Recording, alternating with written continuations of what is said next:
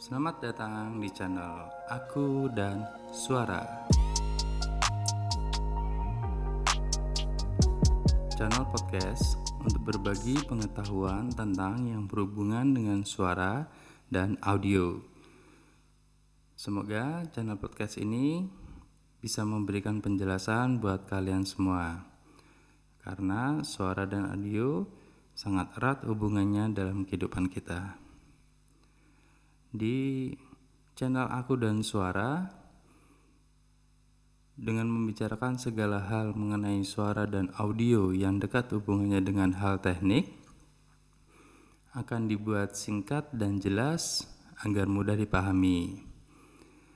Sekarang sampai beberapa menit ke depan kalian bersama saya Brickball panggilan akrab di channel aku dan suara ini yang akan menemani kalian semua dengan topik-topik menarik tentunya.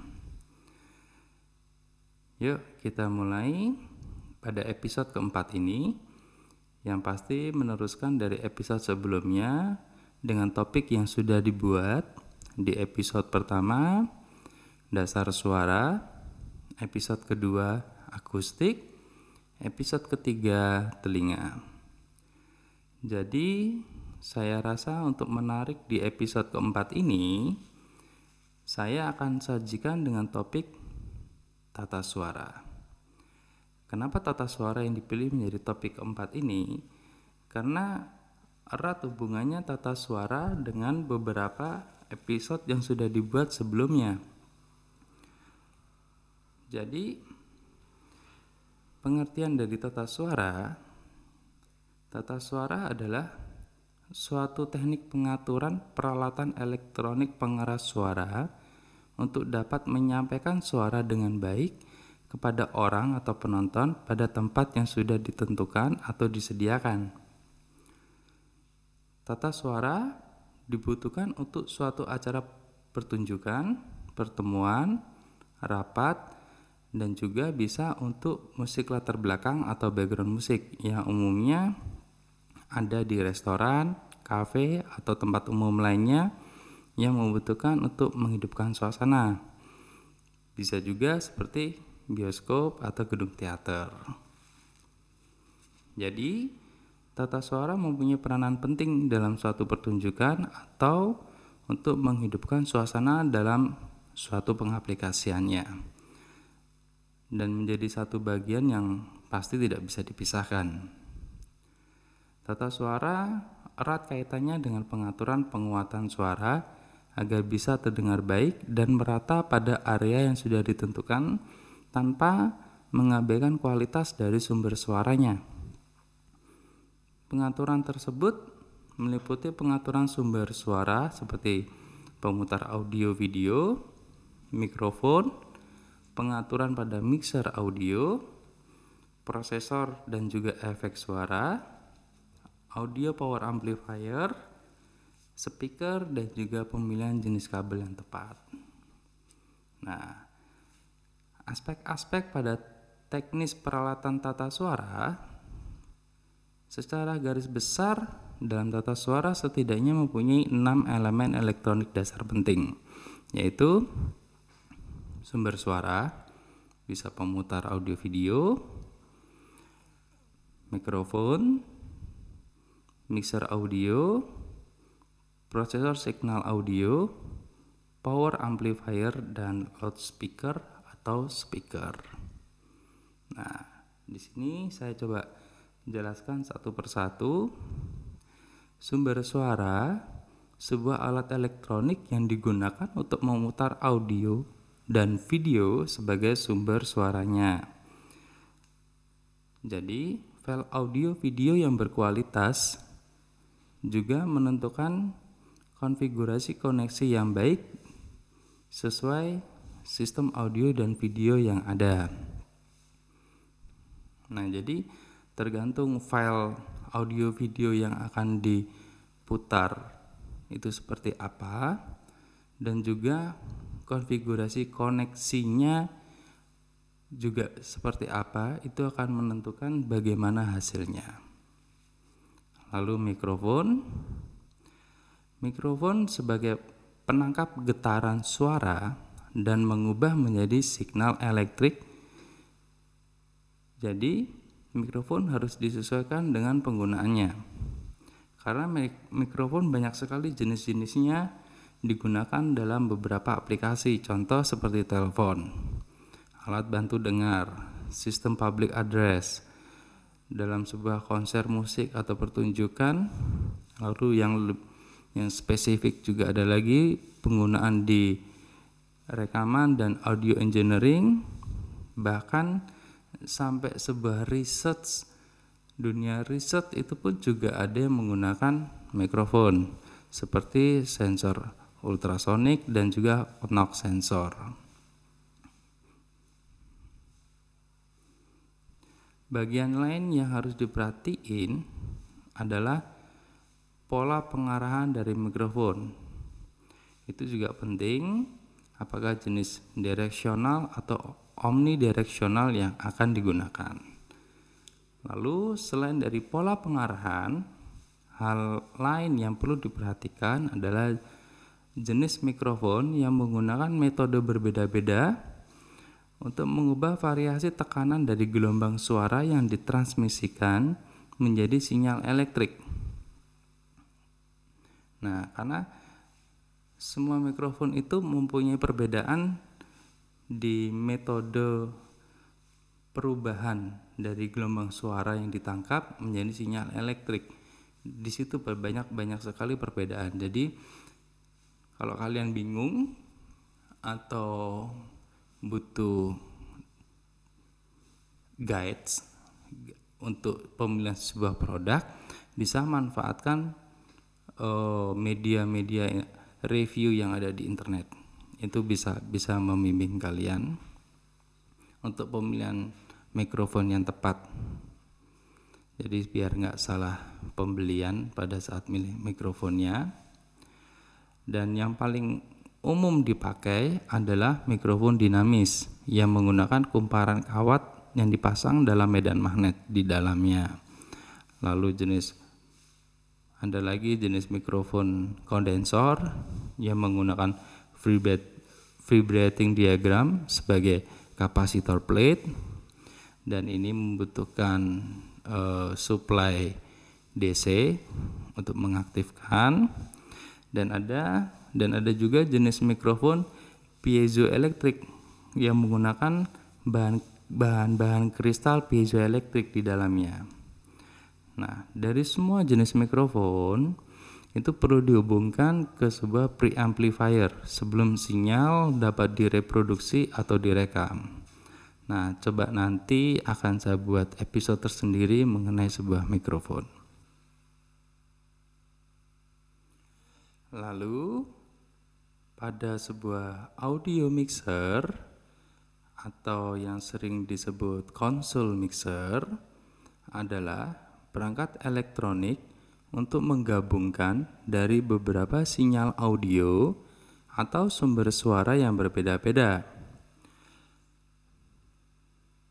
Input ke audio mixer yang masuk termasuk seperti mikrofon yang digunakan penyanyi atau pembicara, instrumen musik, sinyal dari pemutar audio video, atau dari sumber suara lainnya.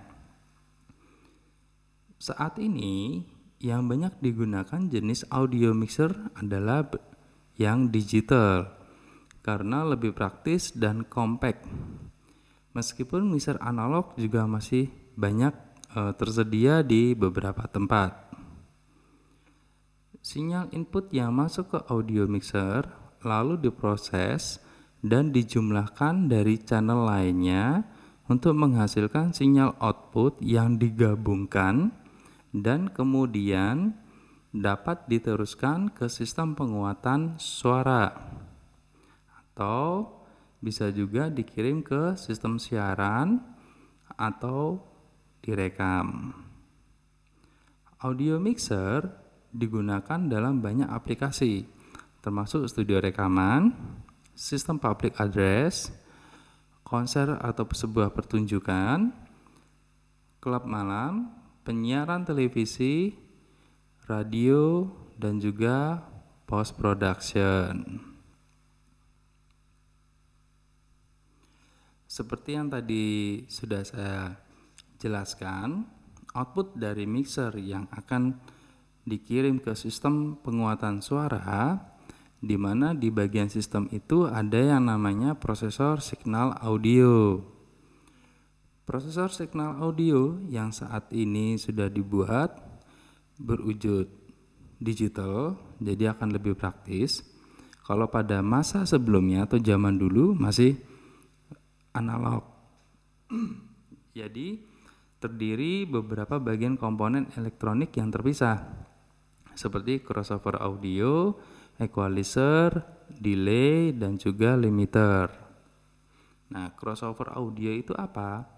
Crossover audio adalah jenis filter sirkuit elektronik yang digunakan dalam aplikasi speaker untuk membagi rentang frekuensi sinyal audio menjadi dua atau lebih sehingga sinyal tersebut dapat dikirim sesuai rentang frekuensi yang berbeda ke driver komponen speaker untuk yang dipakai.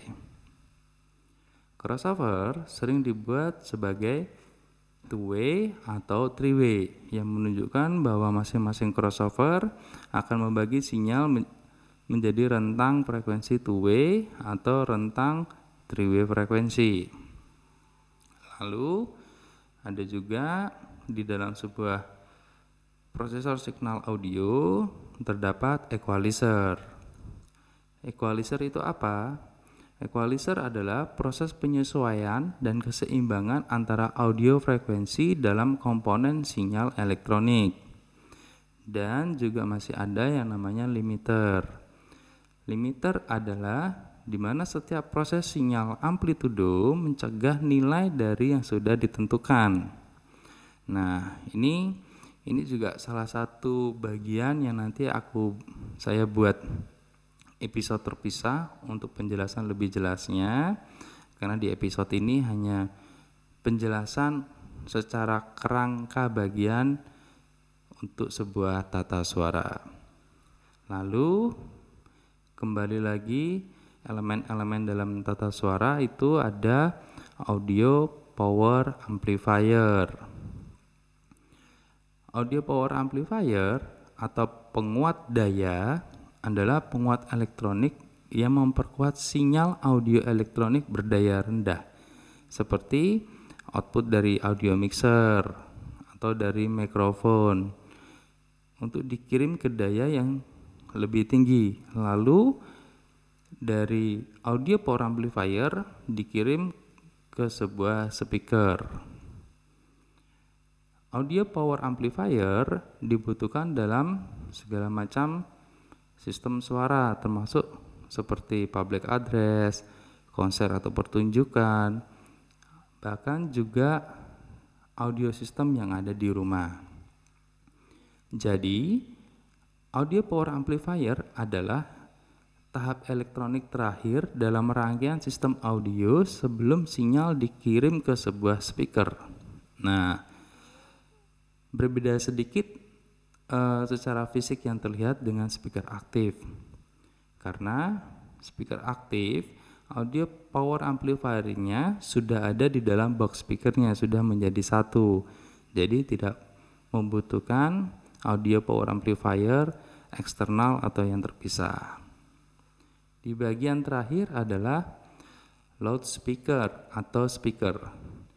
Itu adalah perangkat elektroakustik transducer yang mengubah dari sinyal audio elektrik menjadi gelombang suara. Jadi, pada loudspeaker ini hampir sama dengan mikrofon. Yang membedakan hanyalah fungsi dan tugasnya di mana kalau mikrofon menangkap gelombang suara lalu mengubah menjadi sinyal audio elektrik. Sedangkan speaker atau loudspeaker mengubah dari sinyal audio elektrik menjadi gelombang suara. Lalu pengaturan jalur sinyal pada tata suara itu seperti apa? Dimulai dari pengaturan jalur sumber suaranya atau dari mikrofon yang, dikirim masuk ke sebuah audio mixer lalu dari output audio mixer yang signal audio sudah diolah dengan tambahan proses seperti limiter, kompresor, reverb atau efek vokal dan lain sebagainya dan juga equalizer pada audio mixer. Selanjutnya, signal audio tersebut didistribusikan ke beberapa bagian melalui prosesor signal audio. Untuk proses pembagian frekuensi sinyal audio yang sudah ditetapkan oleh uh, speaker-speakernya. Seperti speaker untuk speaker utama, speaker monitor atau speaker yang ada di beberapa lokasi lainnya yang memang membutuhkan suara. Dan tahap terakhir dari situ masuk ke power amplifier untuk mendapatkan daya yang lebih besar dan lalu dikirim ke sebuah speaker dan akhirnya speaker itu bisa mengeluarkan suara.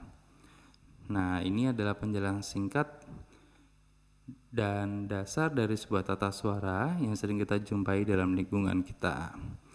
Mungkin dari kalian ada yang berpikir uh, kalau untuk audio system atau tata suara di pengaplikasian pada sebuah mobil itu bagaimana? Secara garis besarnya adalah sama, hanya ada beberapa komponen elektronik yang tidak digunakan. Contoh audio mixer. Kenapa? Karena pada umumnya penggunaan audio pada mobil hanya menggunakan dari satu macam sumber suara, yaitu head unit yang ada di mobil. Jadi rangkaiannya juga lebih praktis, cukup dari output sumber suara tersebut dari head unit, lalu masuk pada audio power amplifier yang umumnya kalau di mobil itu sudah sudah ada crossovernya.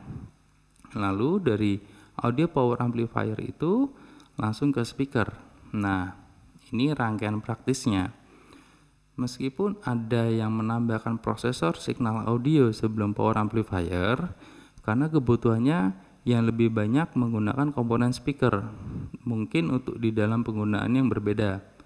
Jadi, secara sistem rangkaian secara dasar sama, tinggal penyesuaian dengan penggunaannya yang berbeda-beda. Nah, semakin seru kan topik suara dan audio? Harapannya kalian semua jadi lebih mengerti dan ke depannya pasti akan lebih baik karena sudah ada pengetahuan mengenai suara dan audio. Kayaknya kita sudah ada di penghujung episode kali ini. Maaf kalau ada salah kata dan penyampaian. Terima kasih banget atas kesediaannya meluangkan waktu mendengarkan di channel aku dan suara di episode keempat ini. Pastikan kalian berlangganan di channel aku dan suara karena akan mendapatkan pengetahuan dan wawasan dan kalian dapat berlangganan channel aku dan suara di Spotify juga di Apple Podcast atau di iTunes juga bisa di Google Podcast. Sehingga kalian nanti tidak akan pernah tertinggal informasi terbaru dari channel aku dan suara. Oh ya kalau kalian ada yang mau bertanya seputar suara dan audio bisa dikirimkan melalui email aku dan suara gmail.com dan nanti pertanyaan kalian akan kita jelaskan pada episode berikutnya. Jadi saya Brigwol mohon pamit. Salam jangan dibuat susah. Eh maaf jangan dibikin susah dan sampai jumpa pada episode berikutnya. See you on next episode. Bye bye.